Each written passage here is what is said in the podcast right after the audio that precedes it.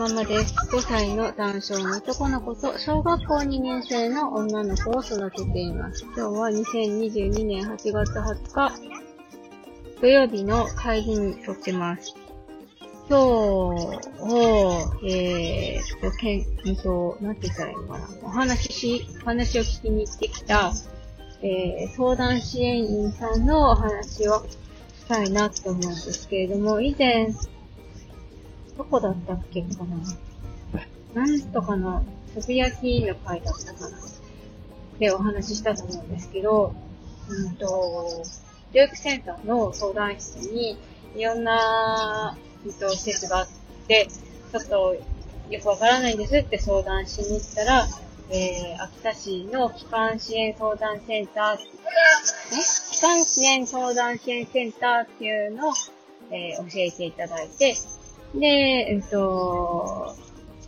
やっとやっと重い腰を上げて、機関支援相談支援センターに連絡をしたら、えー、なんていうのかな、そういう福祉サービスを受けるにあたって、えー、なんていうのかな、自発、児童発達支援センターとか、あと、ん児童発達支援とか、あと、放課後デーとかを受けるにあたって、うんと、療育手帳っていうのが必要になってくるんですけど、その療育手帳を発行してもらうときに、えー相談支援員さんっていうのを、えー使う方がいらっしゃるんですよっていう話からの、えー今、受け入れ可能な相談支援員さんがいる事業所をいろいろ教えていただいて、えー、ここはいいなって思ったところとコンタクト取って、えー今日そのお話を聞きに行ってきたんですけれども、とっても良かったです。なんか、あのー秋田出身の方じゃないので、視点が、あのーまず、すごく広いんですよ。県内だけの視点だけ、ん県県内だけの視点じゃなくって、あの幅広い視野をお持ちの方で、えー秋田ではこんな感じだけれども、県外だとこんな感じですよ、とか、すごく、うん、なんかその、幅広い視野を持お持ちなのがすごくいいなって思いました。あとは、えーそのいろいろあるんですって、相談員さんの特徴として。えっと、児童だけを専門に扱っている相談員さんもいらっしゃれば、えー精神障害を患う方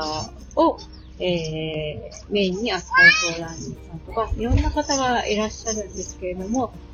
今日お話聞きに来た方は、まあ、総合的に扱ってますよっていう方で、えー子供から、えー老人まで、えー幅広く受けてますよっていう方なんですよね。で、力を入れてるところが、うんと、ご家族、家族のメンタルヘルスケアとかそういうのを受けてる、受け持ってる、あ強みとして持ってる方で、えっと、いろいろね、あの、資格はお持ち、そうだ、と、と、うんと、なんだろうな、相談員さんの資格を持ってるけれども、えー一番ね、ここにあるのは、うんと、なんていうの？カウンセラーケアカウンセラー なんかもう、そうカウンセリング的な、えー、お仕事もね、昔されてたらしくて、それが根っこにあるんですって。だから、なんかその、なんだろうな、その障害児とか障害者さんたちの各種、なんだろうな、申請みたいなお手伝いもするけれども、あの、ご相談ごとにも話だけだったら聞きますよ、みたいなスタンスな方なんで。で、その、普通ね、そういう、障害児の相談支援員さんだから、まあ、なんていうのかな、その、それだけ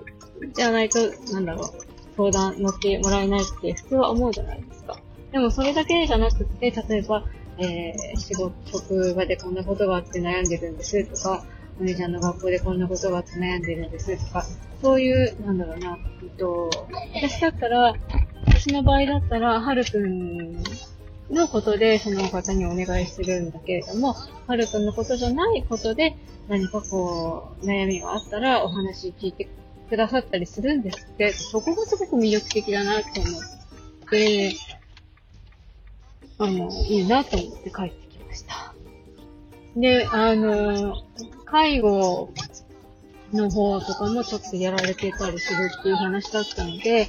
あの、お母さんのことでね、少し悩みが出てきたりなんか、もう今後、その先あるとは思うんですよ。だからそういう時も相談に乗ってくださるってことだったので、すごく